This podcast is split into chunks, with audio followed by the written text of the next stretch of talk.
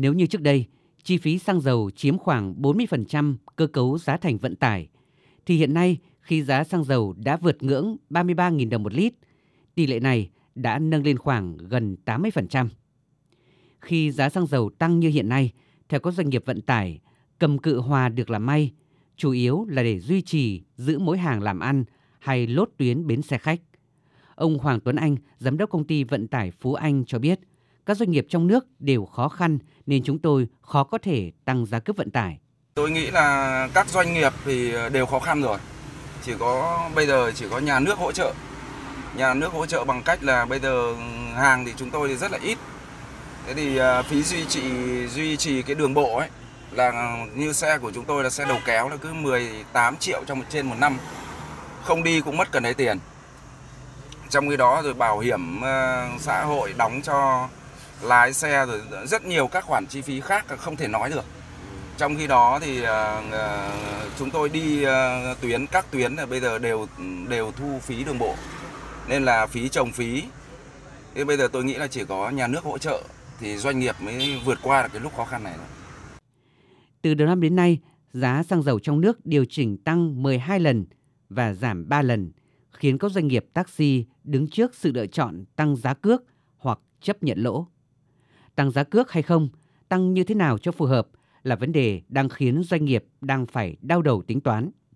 Khó khăn nhất hiện nay là lái xe taxi chạy khoán hay taxi công nghệ khi giá xăng dầu cao cùng với hàng loạt chi phí khác tăng theo, nhưng phía doanh nghiệp vẫn thu về trên 30% nên lái xe càng chạy càng lỗ.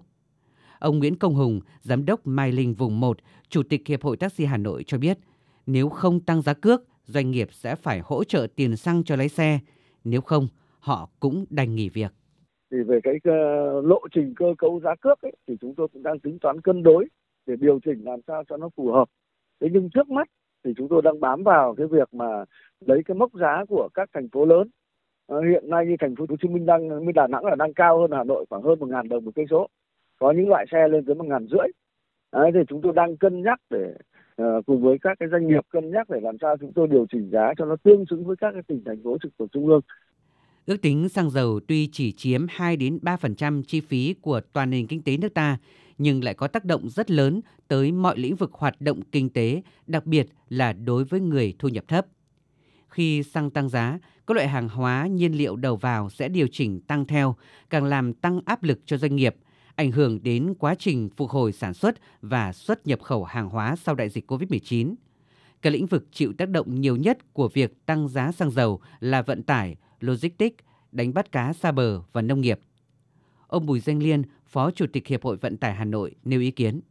Rất nhiều giải pháp được à, xem xét đến và làm có thể nói là các cái giải pháp đó thì tác động của giá xăng dầu cũng không được bao nhiêu cho nên chúng tôi nghĩ rằng là đến lúc này á, thì chỉ có cách là về phía nhà nước ấy, thì có một cái trợ giá một cái gói trợ giá cho xăng dầu thì cũng mới có thể giúp cho xăng dầu hạ giá được và giữ được cái sản xuất ổn định.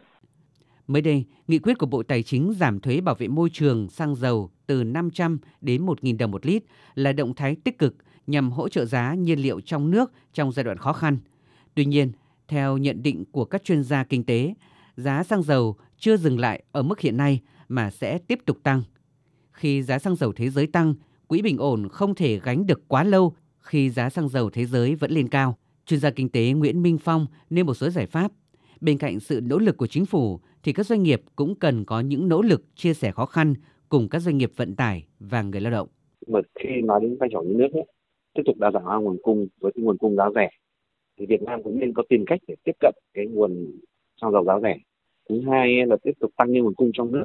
Và trên cơ sở là phục hồi cái công suất của nhà máy Nghi Sơn cũng như là các cái nguồn cung của các cái cơ sở khác.